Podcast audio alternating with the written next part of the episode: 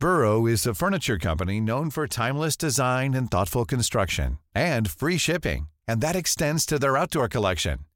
Their outdoor furniture is built to withstand the elements, featuring rust-proof stainless steel hardware, weather-ready teak, and quick-dry foam cushions. For Memorial Day, get 15% off your Burrow purchase at burrow.com slash ACAST and up to 25% off outdoor. That's up to 25% off outdoor furniture at burrow.com slash ACAST.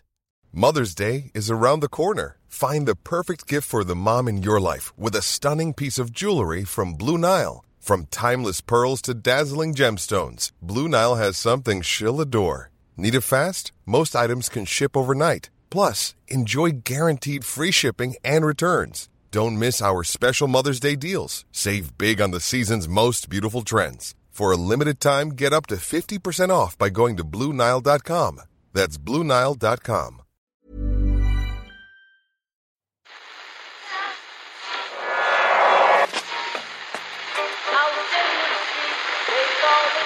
What time is that? That's the second time it's gone off. They never go home. They never go home. They never go home. Those those those boys. That's yeah. They have asked for that, really. Well, you can laugh. It was the World Cup. I'm a little bit of an idealist, but having said that, I want to be like me. You don't know what you're talking about. What did you know? I managed to stay alive for 16 right, lads, hours. I'm gonna need it there. I'd say it to your face, and I'll say it to you now. Come down Swansfield and we'll see them, won't we? What you doing down here, you shawny man? It's the Irish Times Second Captain's International Football Podcast. Oh, my David here with Ken Early. Ken. Oh, and how are you doing? Good to see you. Good to see you again. yeah, I'm doing pretty good. Yeah, great to see you too. We'll mostly be looking ahead to Germany Ireland in Gelsenkirchen tonight, but uh, well, the match is tomorrow. But we'll be doing that today. But we can't forget about our fallen heroes from Gibraltar on Saturday night, particularly their impressive rowdy support. Ken, I don't know mm. how struck you were by them. I don't know if you're familiar with Jimmy Fallon's evolution of montages. Jimmy Fallon, the American chat show host. Talk, talk show host guy, yeah. So are he and, for example, Will Smith, they'll fly through the evolution of hip hop dancing, for example, in, Oh, a, yeah. in a couple of minutes, cramming in their own interpretations of these different dances that took over the hip hop scene at various points in its history. I was reminded of that by the Gibraltar fans. They seem to just manage to. We had the Mexican wave, which they seem to begin. The Who Are You phase when Aiden McGeady strolled over to take a corner. Hmm. Th- They moved into the Ole Ole period at one stage. I don't know if there's a little nod to the Irish fans. And there's even a sprinkling of a bit of timeless gallows humour when they reacted jubilantly to the awarding of a throw in at one stage when they were 7 0 down. So absolutely crazy. So they just uh, won the World Cup. So it was nice. It was good. It was surprising. I don't know what I expected from the Gibraltar uh, travelling support. Well, they did get the um, get the atmosphere uh, going a little bit in the Aviva, which is which, as we all know, is usually silent as the grave, and uh, there was a, there was a kind of a feeling of fun. I mean, it did help Ireland scoring a goal every couple of minutes. For that 15 minutes after half time, It was particularly fun then. Ireland has never felt so powerful uh, as we ran goal after goal past Gibraltar with some help from their goalkeeper. Uh, who slammed the ball in off his own, his own crossbar? And uh, I looked around to left and right, and everybody I could see was uh, uh, in tears of laughter at that moment. And there was a feeling of, of I suppose, on you'd say it was a bit of crack. Uh, good times. It started from quite early on. I was at the game. I watched it back on TV afterwards, and uh, even when the first goal went in, there was a shot of two fans, quite a lingering close up.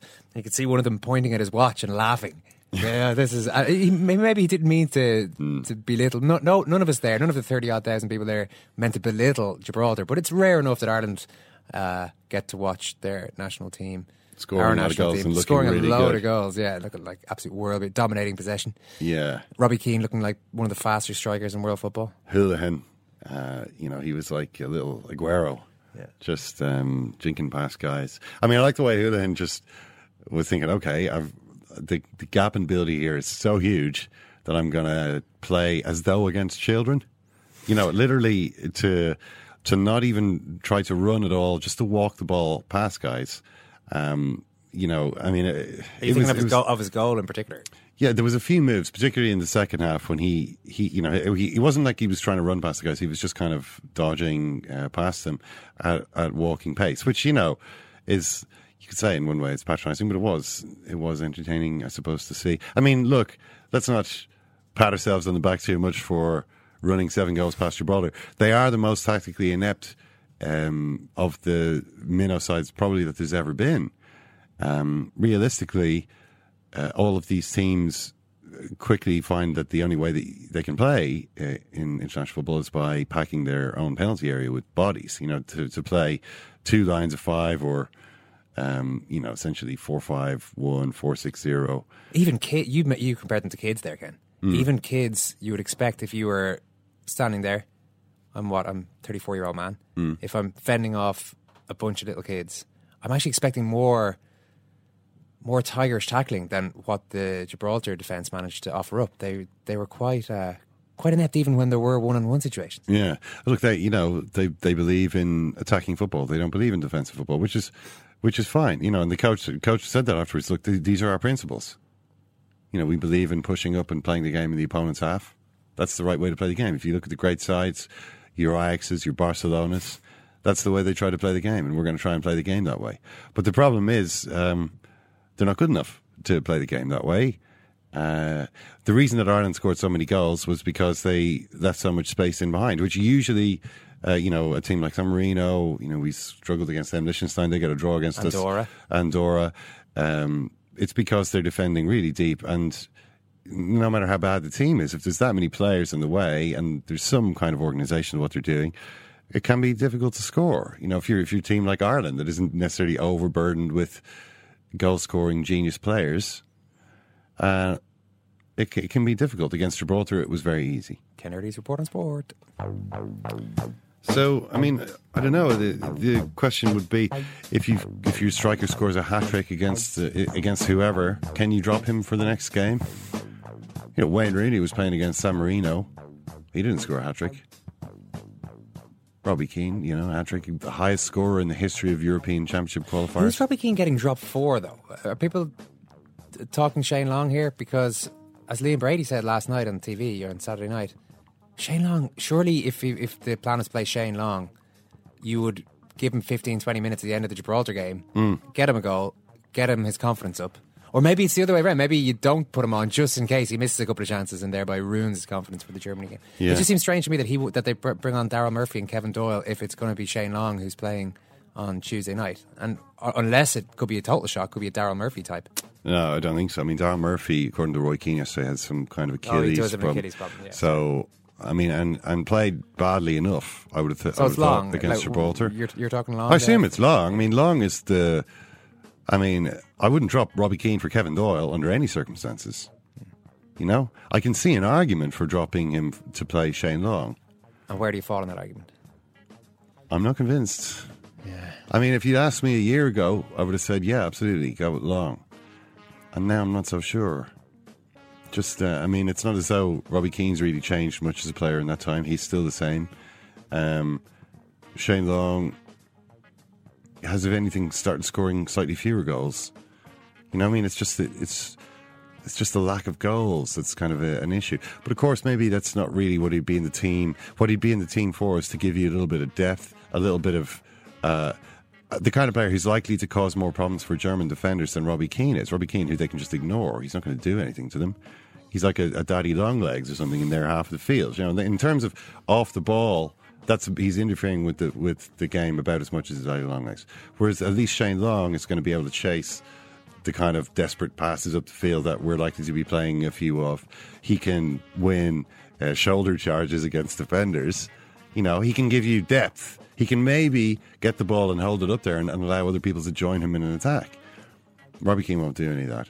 On the other hand, he might score, but you know the chances are when you look at his his, his games against the better teams in recent times around, he, he doesn't score in those games. Not recently, no. I think he No. did. Um, uh, back when there used to be a debate about Robbie Keane and his worth to the Irish team, there still was that debate up around the 35 to 40 goal mark. I Mm. think it's disappeared slowly over over the years, um, but he, certainly in the last few seasons, he hasn't scored particularly uh, No. particularly heavily against those. No, teams. it's it's it's he one it's one goal in his last seven, I think, against teams ranked above us, and, and eleven in his last eight against teams you know lower than that. So it's kind of it's. We saw the Georgia game. He didn't do anything in it. He was a bystander. Does he come on as a sub though? I, I'm not sure if Robbie Keane's a great sub necessarily. Is he? I've is never seen him play as he's Robbie Keane has has he ever come on as a sub for Ireland? Maybe once in, in 2001 he came on as a sub. I mean he's he's never been a sub. He's always been uh, one of our first team players. You know, we don't know. Well, he could be the best sub ever. You know, I don't know. He has another eight years left with Ireland as a super sub. He used to play a bit as a sub, I suppose, for Tottenham and for and for Liverpool from time to time. But you know, it's it's hard to judge. You know what he what he might be able to do for Ireland based on what he used to do for them six or seven years ago. Um, you know, but uh, the question here is okay. We, when we took Hoolahan and Keane off, we stopped scoring goals. This is against Gibraltar. There was still half an hour to go. We didn't score any more goals. Yep. Um, now, Martin O'Neill said a couple of things after the game. Uh, and I mean, obviously, Hoolahan didn't play in the in the match against Georgia. It was the first match he hadn't been involved in. Um, I mean, he'd been, he'd been involved in every match up to then. He was left out. That's that starting team. Um, and O'Neill says after the game the other, the other night, says Wes uh, always does very well at Viva. He's been really good in the games I've been involved in since November time. He's always wanting to have that little bit of craft and ability, running between the lines, things like that. His link-up play is very good, but we'll have a look at it. We might have to go into the Germany game with a bit of strength, see how they come out of it. Is Wes Hoolahan a luxury player? Seems to be the Yeah. the thrust of his comments there. And he says, Well, I don't know Wes that well. He's 32 years of age. That's really a question you have to ask him, you know? I can imagine asking Wes that question. You a luxury player, Wes? He says, Some managers can take to him, other managers in his career haven't taken to him, and sometimes he's been left out in the wilderness.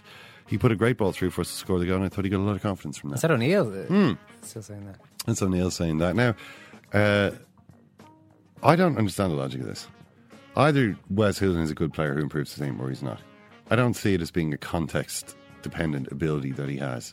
Oh, great against Gibraltar, not so much against Germany. I still think he's one of our most talented players against Germany. I think if you're going to play a team like Germany, it helps if you've got players who can pass the ball to each other. He's our best player at doing that. I mean, it doesn't matter who you are. If you're running around chasing Germany who are passing the ball around, it doesn't matter. You know, we could have Sonia O'Sullivan doing that. You know, she'd be able to to to to run around, you know, almost without stopping after these German players. But it wouldn't it wouldn't affect us in the game. I mean, we're, we're suggesting that Wes Hoolahan is not as is not enough of a factor off the ball. Off the ball. I mean, I, first of all, I, I, I'm I'm unsure about that. I don't I don't see him as being But worse than the this is alternatives. just uh, surely this is just uh, uh, an extension of how a lot of club managers approach things. They play different players against Alex Ferguson is one who would play. Uh, Park Ji-sung. Park Ji Sung. He might play Park Ji Sung against the really good teams because he wants a runner in there and he wants somebody who'll fulfil that role. So this is, is this not just a natural extension of that you, against well, I, think the? I think the Keane and Hoolahan questions are sort of related because I think you can afford one lazy player. I don't mean lazy. Lazy, I mean in the sense of a player who's not going to cover as much ground, he's not going to do as much running for whatever that reason is. Whether it be their personal preference, maybe an Andre Pirlo, I don't run. I'm 35. Uh, you know, Robbie Keane's 34. Wes is 32. Whatever reason it is that they're not going to do quite as much of this sort of graft. You know, there are players. There, there are some players who are like that. Lionel Messi doesn't really do a lot off the ball. It's like what he does on the ball. That's the important part. Nobody's leaving him out of a team because of what he doesn't do off the ball. Now, I think you can afford one of those players, but maybe not two. So maybe it has to be Keane or Hoolahan. And, and if it was a choice between the two, I'd pick Hoolahan. The bigger issue that I have with the way, the way O'Neill is approaching the Wes Hoolahan problem, not that it's a problem, but the uh, picking or not of Wes Hoolahan is n- not whether he picks him against the Faroe Islands or Germany, but it's the fact of picking a player at home and not picking him away. Dropping him against Georgia to me was the bigger deal. Georgia struck me as the kind of game where you're going to get quite a bit of the ball. I think we might have had more possession than Georgia. Exactly the kind of situation uh, uh, that a player with a bit of craft that can open a defence, as O'Neill describes him, would flourish. So I don't know. The the bigger the bigger factor for me is this idea that you have to approach a game away from home completely differently to a game at home. He'll probably play against Georgia at home, for example. He might even play against Germany at home. yeah. It just seems these uh, O'Neill has a oh, was an old fashioned view of a lot of managers have it um, that somehow going away from home is different. That's maybe what stopped Yeah. us ever winning games against good teams. It, like it is a big difference, and I mean, there's there's been some interesting stuff uh, about this whole home away thing that I've been reading lately. Um, uh, there was a piece on 538, I think, where they were looking at this. Uh, essentially, it turns out that if you look at English league football, which is where most of our players play, home advantage has shrunk away massively over the over the hundred years or so. You know that they were looking at it. Um, it used to be that home teams are winning more than half of the games, or sixty percent of the games, and it's now less than forty percent home wins. Right, so it's a massive difference. What what is the difference? You know, what's the what's changed. I mean, there's various explanations for it, including, um, you know, the the standardization of conditions, the greater ease of travel. Um, but one more, slightly more persuasive one is maybe that um, away teams know they're being watched now. You used to go away and play a game away, and it was as though it didn't happen. It just went into the memory hole. You know, yeah, we lost the game, but none of our fans saw it. Basically didn't really exist. You know, maybe the team didn't give everything they could. Um, whereas now they know that an away game, they might as well be at home. Everyone's watching this game. You know, you're being followed on television. Everything, there's no hiding anymore. You can't hide in an away game the way that you used to be able to do it. I mean, for whatever the reason is, I mean, there's obviously the, the there's the referees, I suppose, are have always been a factor in home uh, home advantage, um, which something which you'd imagine has remained more or less constant um, in recent times. But for whatever the reason is, it seems to be less of a factor in football today than it was. Um, so this idea of well, we have one approach at home and another approach away. Should we really? Is that maybe a bit of an old-fashioned way to look at it? Well, look, you know, who knows? You were out at the uh, media briefing yesterday, Martin O'Neill. Well, Roy Keane was doing more of the talking yesterday, was he? Yeah, it was, it was Roy Keane. Was Roy Keane's pitch side update. Yeah, it was put up yesterday. He, wa- he wasn't in great form, I have to say. Uh, well, it wasn't, wasn't like he was lashing people out or anything, but yeah, he seems. Uh, maybe he's done enough. Maybe he feels he's done enough talking in recent days. Um, let's just have a listen to, to a snippet of, of Keane. You can gauge his mood from his tone. Is there any fear factor at all about going to Germany and playing the world champions for the players? No, no, obviously not. No, that's a silly question. Roy, were you pleased to draw a line under all the book stuff and yeah, get down to that- game day? of course. Yeah, yeah, yeah, yeah. Obviously, that's you move on now. Um, yeah, no, that's that's history now. Get ready for the game on Tuesday. Or just say, I don't know if the, the, the captaincy thing came up in the book when you when you came back to Ireland. Um, and- No, I'm not. I'm no. but the- Just, Was this I've just answered a question. I've just said we move on to books. Yeah, well, books history John now. Delaney last night said that he felt if you got the armband, then Ireland would have qualified in 06. Is that, that I don't know. fair I, no, Roy it's, that's history No, That's that's history, as I said. It's history. Well, it's a couple Yeah, he of launched days the book three days ago. you know, three days beforehand, he was launching the book. Now it's history. You can't. I'm sorry, but you can't complain if people are still asking questions about the book that you launched three days ago. You know, I don't think you can complain about that legitimately. You know, if you do, if you do it, then you have to talk about it, or at least you have to accept that people are going to ask you about it, especially when what you say has has has a kind of a ripple effect. You know, and we we'd seen that the day the day before. That was that that exchange was happening Sunday uh, morning, Sunday around half past eleven. Um, you know, and, uh, you know, less than twenty four hours previously, this had been been talked about in RTE. You know, with Kenny Cunningham, the man who apparently Roy Keane felt shouldn't have been the captain.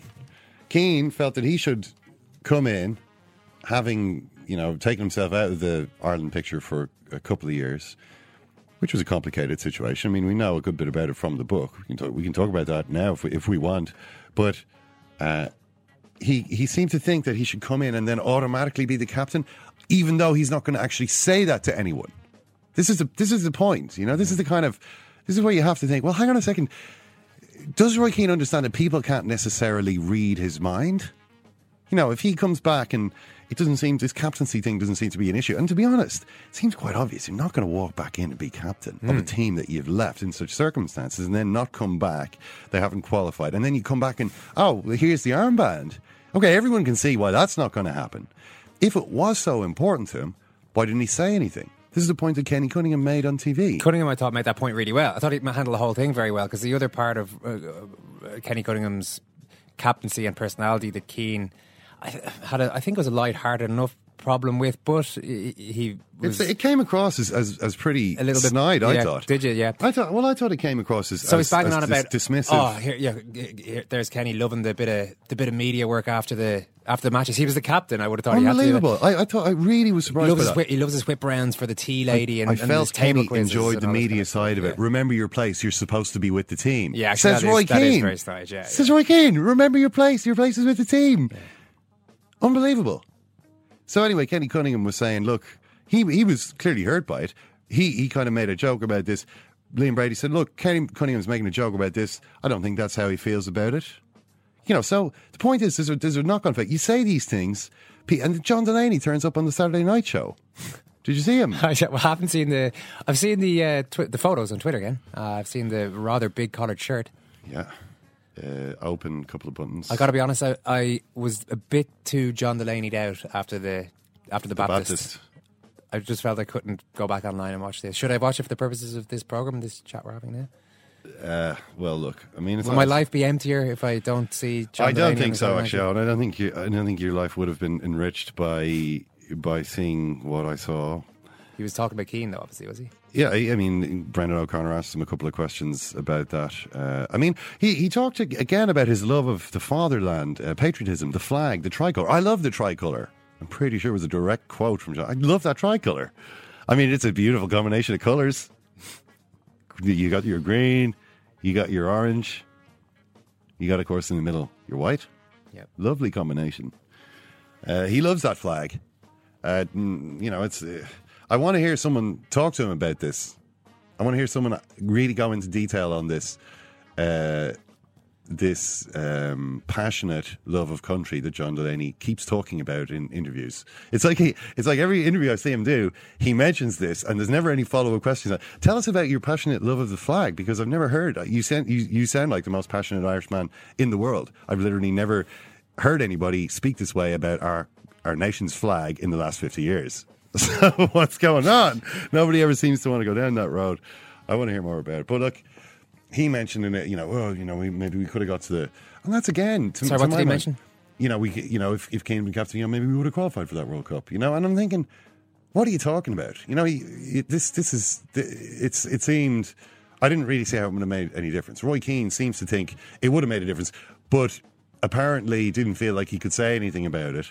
Like the same way he seemed to think. Uh, he, he talks about that tribunal he was in with Eamon Dunphy you know the the but again it it seems to appear to Roy Keane that Eamon Dunphy should automatically know he should telepathically know what the situation was so Keane didn't need to s- sort of talk to him beforehand say uh, you know Eamon by the way our defense will be based on you know certain version of things you know if you are asked about certain things just so you know that uh, but Keane doesn't say it because it's like almost it should have been obvious I mean he seems to think a lot he seems to think a lot of these things should be obvious to people but they're not because people don't are- aren't privy to his personal train of thought. You know, his personal uh, stream of consciousness. Other people don't actually have access to that. He seems to act sometimes as though as though they do. He's not a fan of the Ryder Cup.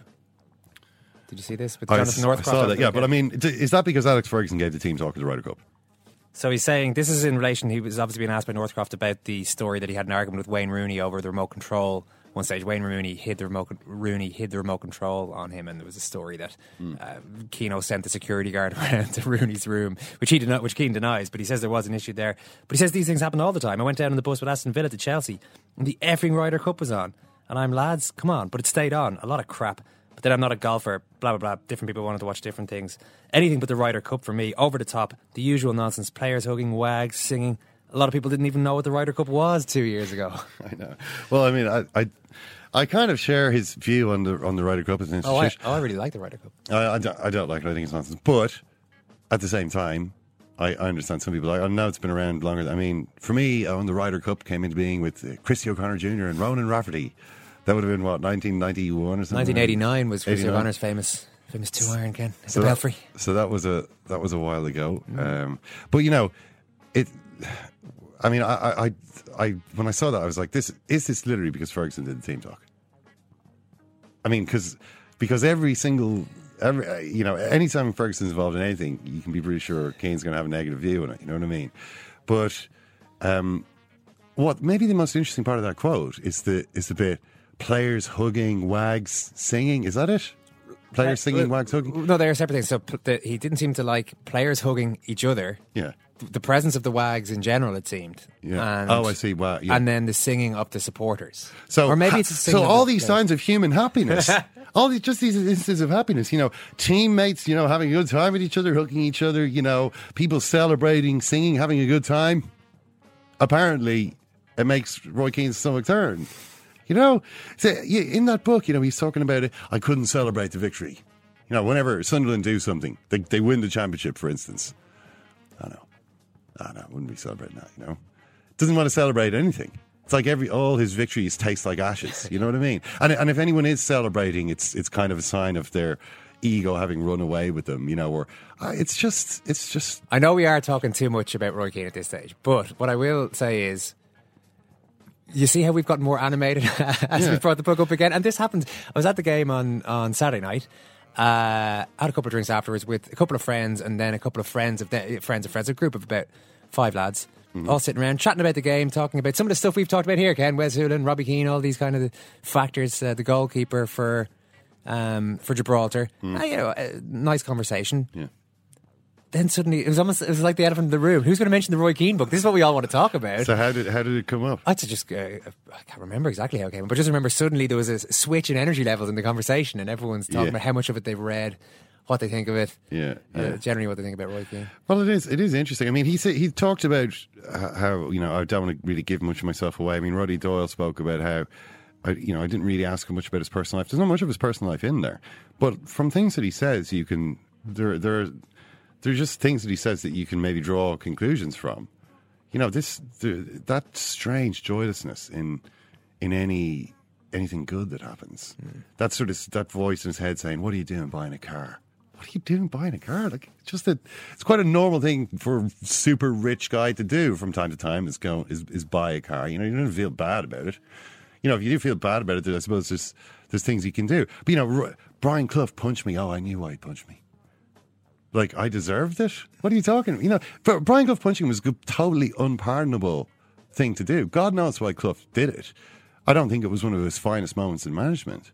But somehow in Roy Keane's head, this almost becomes like, well, I knew where Cloughy was coming from. Yeah. You know, you're thinking, well, that's that's crazy. Where's Jogi Löw coming from? He A, pla- hasn't- a place of anyone. No, He probably I'd felt like he decking a few lads after the. Somehow Jogi Löw managed to restrain his fists uh, from pounding Erik Durm into a pulp um, after after Durm's super lame performance for Germany against Poland, uh, where he he kind of uh, he formed himself into a kind of a cape on the back of Robert Lewandowski. It was like Batman's cape as Lewandowski strode around the German penalty area, but Durm wasn't really managing to to interfere uh, in what he was trying to do.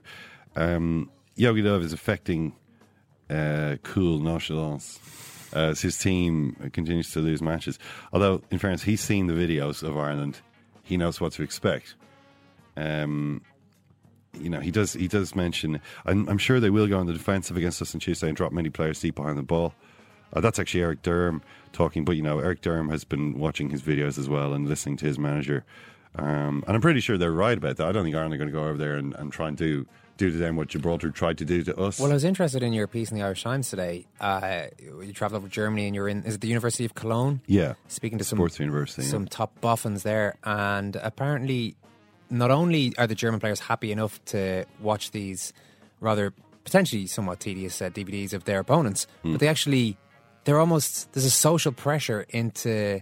They're socially pressured into choosing or believing that they're choosing to watch these. They go, they seek them out, Yeah. and, and they and they watch them. It's quite interesting, actually, that they that they did that because this is the problem Brian Kerr had. You can do all these uh, tapes up or DVDs up. You can, you can spend ages getting the stuff ready for the players, but if the players then just don't watch it because they're bored by it, it's no use to anyone. It's just a waste of everyone's time. Um, so what the Germans have done is essentially centralized it so that if you're a player and you want to see your videos or your match analysis or all the stuff that they've prepared for you, people have done this for you, specifically for your benefit. You have to go to this thing in the middle of their training camp and watch it there. And so they all they all have to come there. It's not a question of here you go and have a look at this in your room. It's a question if you want to see this, you have to come and look at it here. So you come along if you're uh, Matt Hummels, you come along and you press your little Matt Hummels button, Yeah. literally, and up pops up your Up video pops of potential vi- video opponents. of you, videos of Robbie Keane, Shane Long, Wes Hoolahan. You know, so this is what they're going to do. These are the kinds of things. These are the kinds of attacks that they make. You know, twenty sequences. Watch how, however many of them you like, and apparently the players are using it all the time. Now the thing is that they're. I mean, the guy I was talking to was was saying this kind of really changed about five years ago in German football. Um, it, there was a there was a kind of a break then. Uh, he said, if you look at the teams now, they've got some so much younger. The teams are so much younger, um, both because of the change in the way that the coaches are looking at the game. The, the coaches are requiring players to do a lot more of this, and sometimes thirty year old guys like. "Ugh, I really can't be bothered looking at some videos of football. The last thing I want to do when I finish training is look at videos of football. I just want to go play golf, whatever. To pick my kids up from school. Play a computer game uh, involving football. Yeah. But I just, I, I really don't want to look at that stupid videos and, and analysis. And yeah, I couldn't be bothered. I've seen it all before. So the coach is like, okay, you know, get in 20, 21 year old guys. Uh, They're cheaper, they're hungrier, they're more open to new ideas. And also they can play the kind of football that they're playing in Germany now, which is a lot of running. You know, it's it's just so much of this high intensity running now. It's kind of the whole focus of their game. That there's almost a lost generation of German players between that age of I don't know. They, they you're talking about maybe the guys who are 28 to 33 now, who were almost. Uh, I mean, there's exceptions there. That that, that would include guys like Schweinsteiger, Lahm, you know. But like in in general, that generation of players maybe found themselves left behind a little bit by a big shift that happened five years ago. Just a quick word on. Well, I'll let you choose one other international football story this week. Raheem. Raheem, still tired. Raheem Sterling. It's just amazing. I mean, Roy Hodgson has created another problem for himself here. Essentially, Raheem Sterling told Roy Hodgson, uh, to be honest, Roy, I'm feeling a bit tired. I'd rather I didn't start this game against San, uh, not San Marino, Estonia. Hodgson said, okay. All fine so far. Hodgson then tells the media, Raheem told me he didn't want to play. no, why did you do that? Okay, now I'm I'm not sure if if Roy Hodgson, if if having it, if building up a sort of relationship of trust with Raheem Sterling is one of his priorities. Seem to be. I just can't. It seems to me that Roy Hodgson, in trying to cover himself against media criticism, why are you leaving out one of our best players? It has has groped uh, for an easy answer. Well, because he asked me to leave him out, and in so doing, exposed the player to public condemnation, which he's now getting. I mean, if you look at his um, Twitter, for instance, uh, there's loads of people tweeting him going, "Why don't you go back to Jamaica? What you know? Who are you to um, not play for your country?" You know, and he's got people like Alan Shearer writing in the Sun. Alan Shearer's got a got a great line about the the working man. Where is it? Um, Yeah, take your time there. yeah, Alan Alan Shearer. It's a says- podcast game. We've got all day. It's the source your quote. he says uh, the working man who gets up at 6 a.m. Uh, and is in work till 8 p.m. doesn't want to hear about a tired 19 year old footballer. Um, the working man, yeah, the working man is up at six and home at eight. Doesn't want to hear how tired a 19 year old professional footballer is. Too tired. He's 19 and it's October. I genuinely have never heard something like that in my career. This will stick with Sterling for some time. Believe me. Perhaps all the attention over the last 18 months has simply gone to his head and he feels able to pick and choose his games depending on how good a night's sleep he's had. That's Alan Shearer, right? Former England captain, match of the day pundit. And Former worker down the mines, by the sounds of things. Oh, Alan sheet metal worker's son.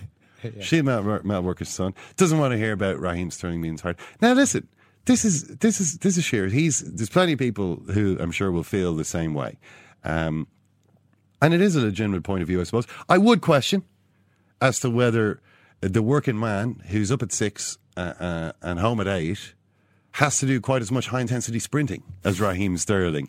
If physical fatigue is quite as important a factor in most industrial jobs or whatever type of jobs, it's not just uh, people working in industry who have to be up at six uh, and back home at eight. The point is that Raheem Sterling is a fairly high spec athlete.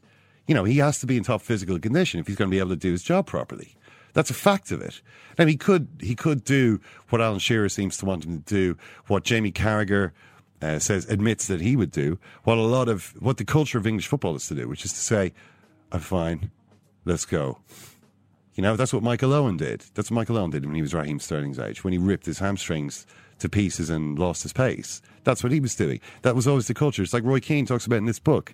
You know, that's the, the culture was I'm I'm injured, I'm slightly injured, I don't care. I'm playing.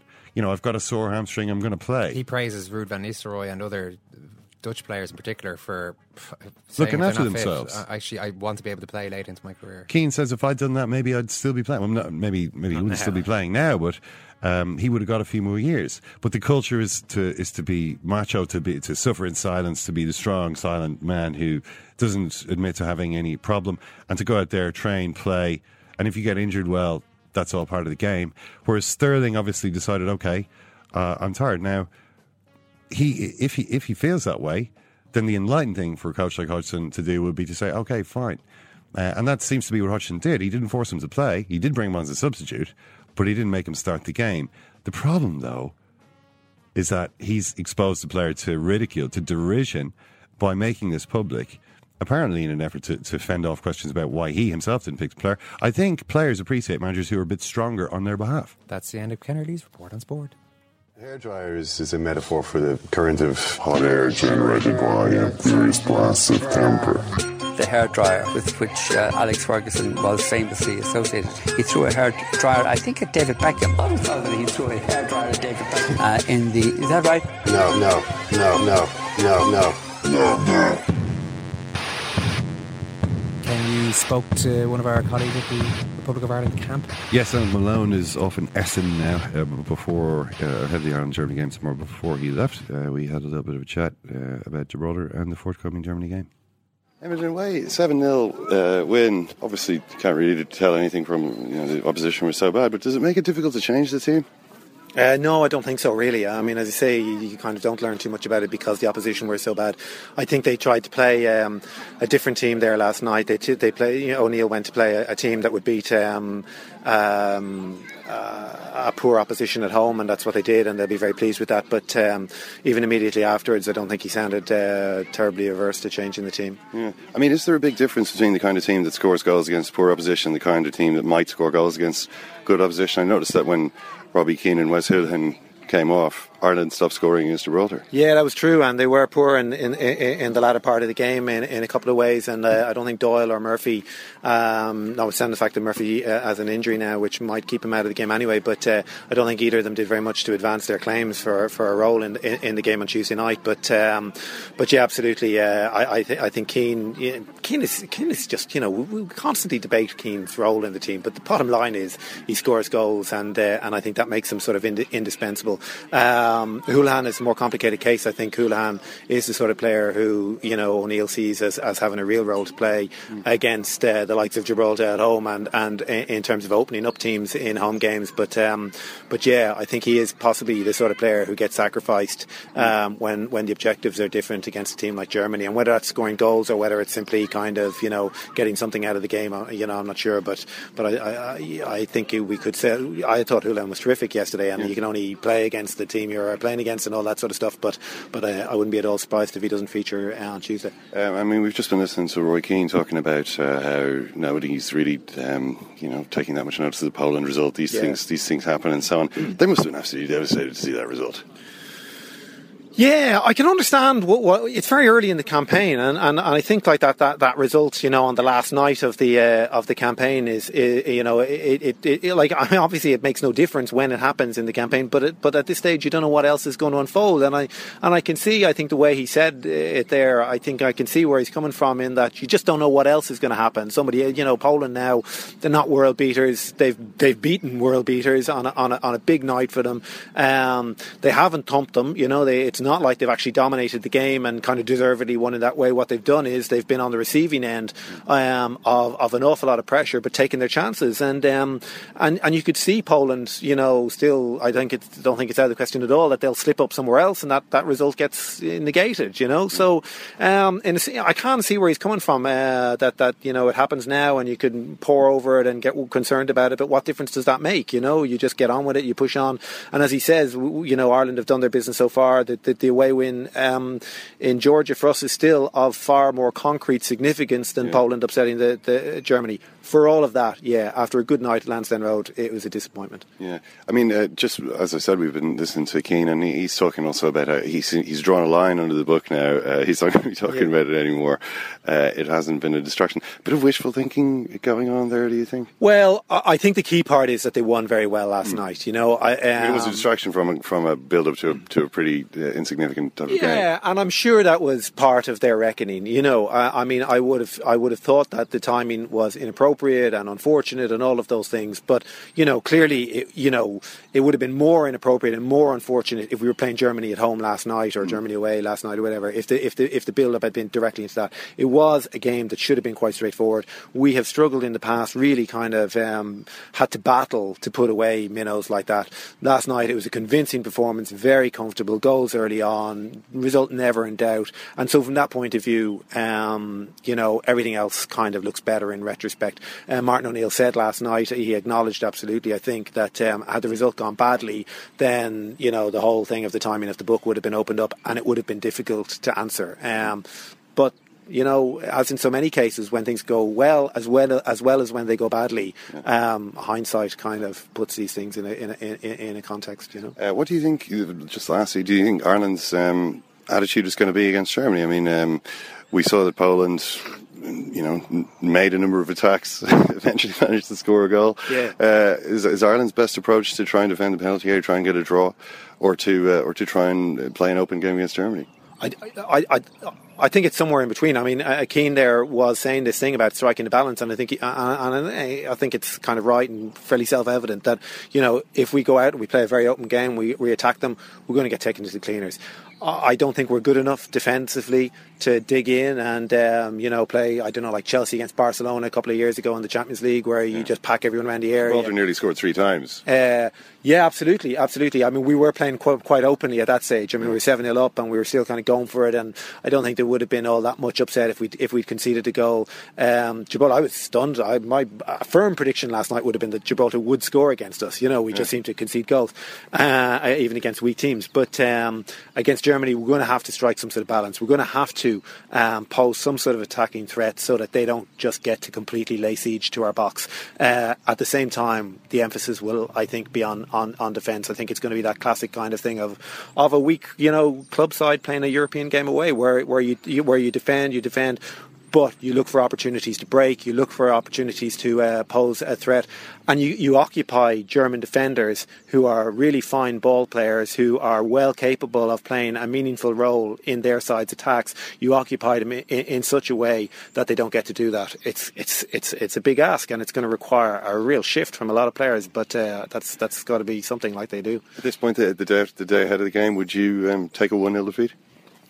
Ah, no, no, no, I wouldn't take a 1 0 defeat. I mean, you know, I, be. I mean, six six one was, was one of the results they had against us last. time. Yeah, absolutely, and it was humiliating. I mean, we were missing a lot of players that time. To be fair, uh, we're missing something like eight players on that occasion, and so it was a little unfortunate. Uh, the game away, the game away was was you know more respectable under under Noel King, and you know uh, I think we were missing a couple of players that time as well. But nah, you'd never take a one 0 defeat, would you? You know, I'd prefer us to you know. Uh, uh, I, I, I. I hope we get a result, Tom, and, and I don't think it's entirely out of the question. It's unlikely, but you know, I'd, uh, I'd, I'd you know, no, I do. I, I hope they, I hope they.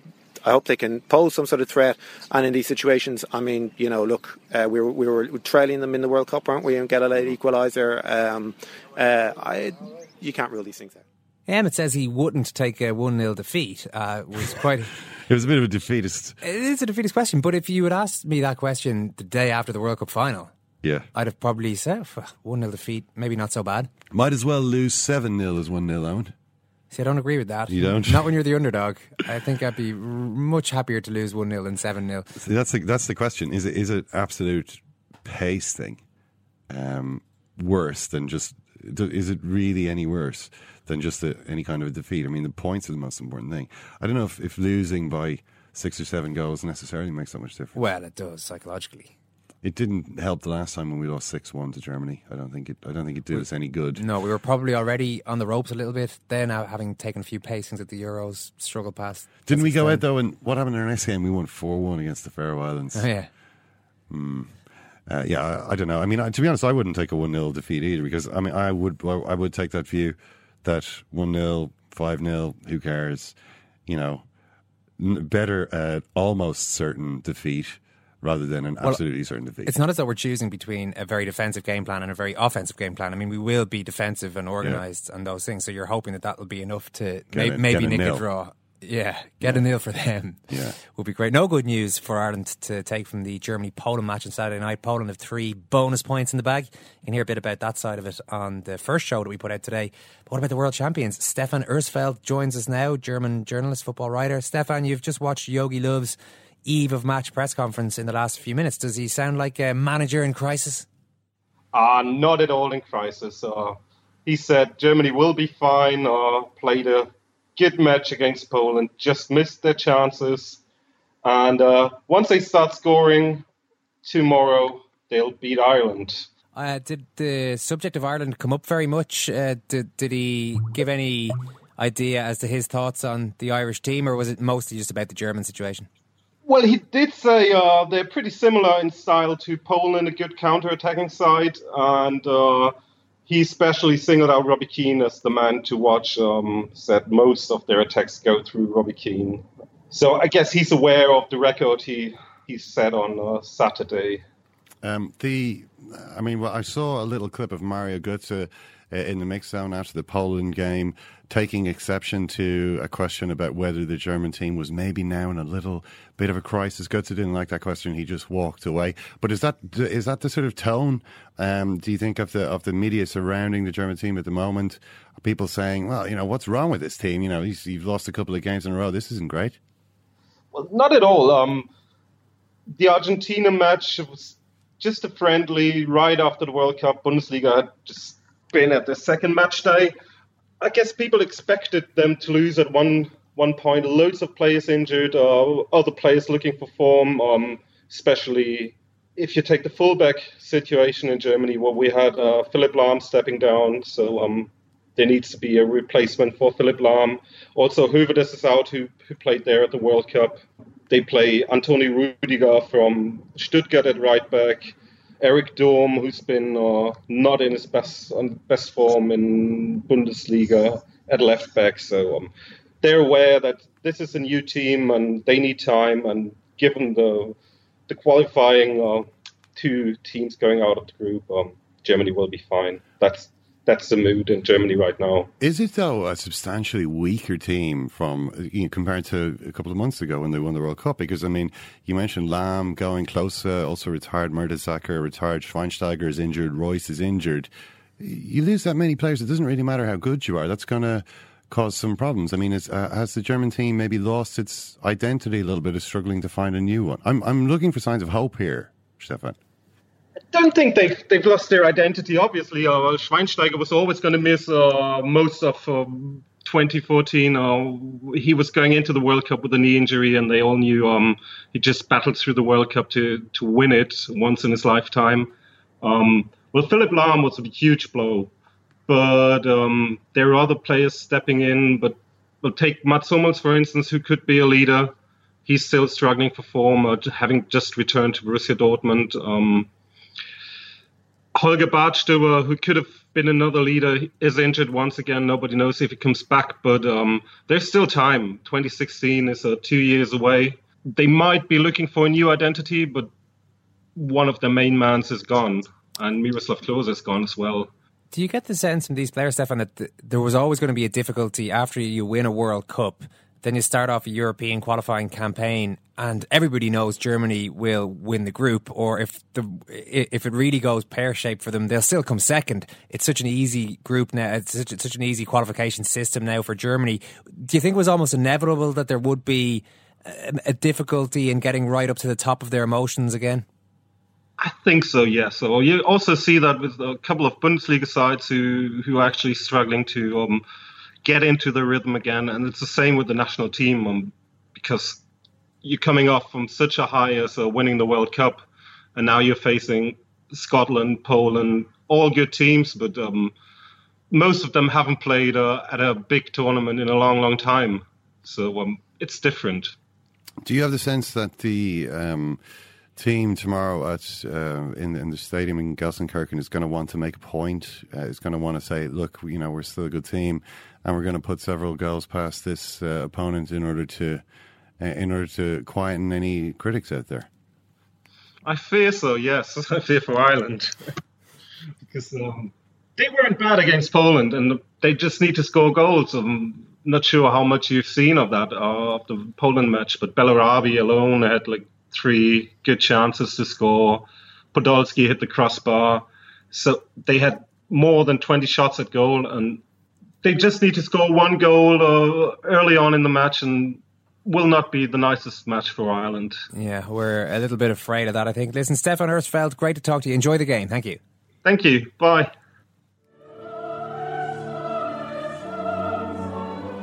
You can see the level of expectancy for Coach, this is the game you wanted a victory, but it didn't happen. What happened? Oh, Pepe's such an idiot. A game that they've been looking forward to for a long time. Where do you where do you think you got it all wrong today? And then Pepe just ruins it for everyone. Thanks a lot, Pepe. You can see the level of expectancy. when they go with six, they will take that penalty. He was fucking dreading it. Sorry, uh, we're, not, we're on air. Oh, we're not, are we? We are. Oh. Well, I apologise for that, but what you see. that was uh, an inexactitude with All right.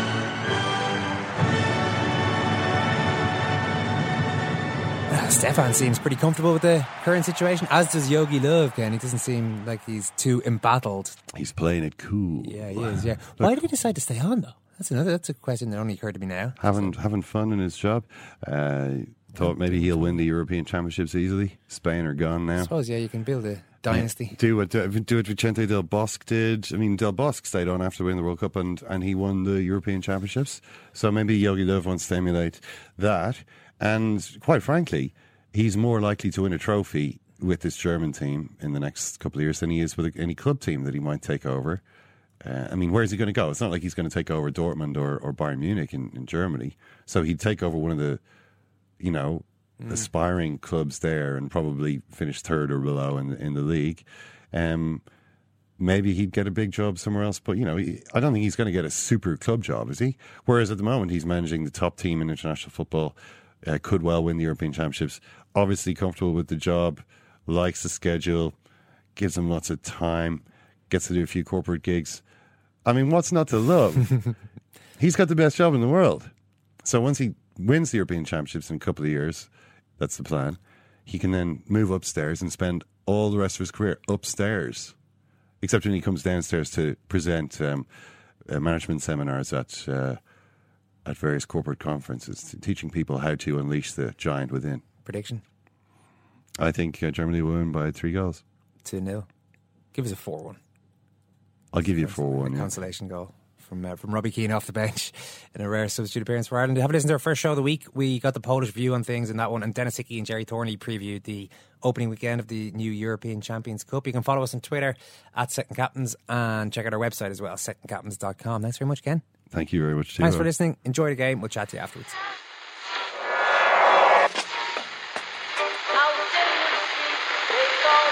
What is that? That's the second time it's gone off. Never go home. They never go home. They never go home. Those those those boys. Planning for your next trip? Elevate your travel style with Quince. Quince has all the jet-setting essentials you'll want for your next getaway, like European linen, premium luggage options, buttery soft Italian leather bags, and so much more. And is all priced at fifty to eighty percent less than similar brands. Plus. Quince only works with factories that use safe and ethical manufacturing practices.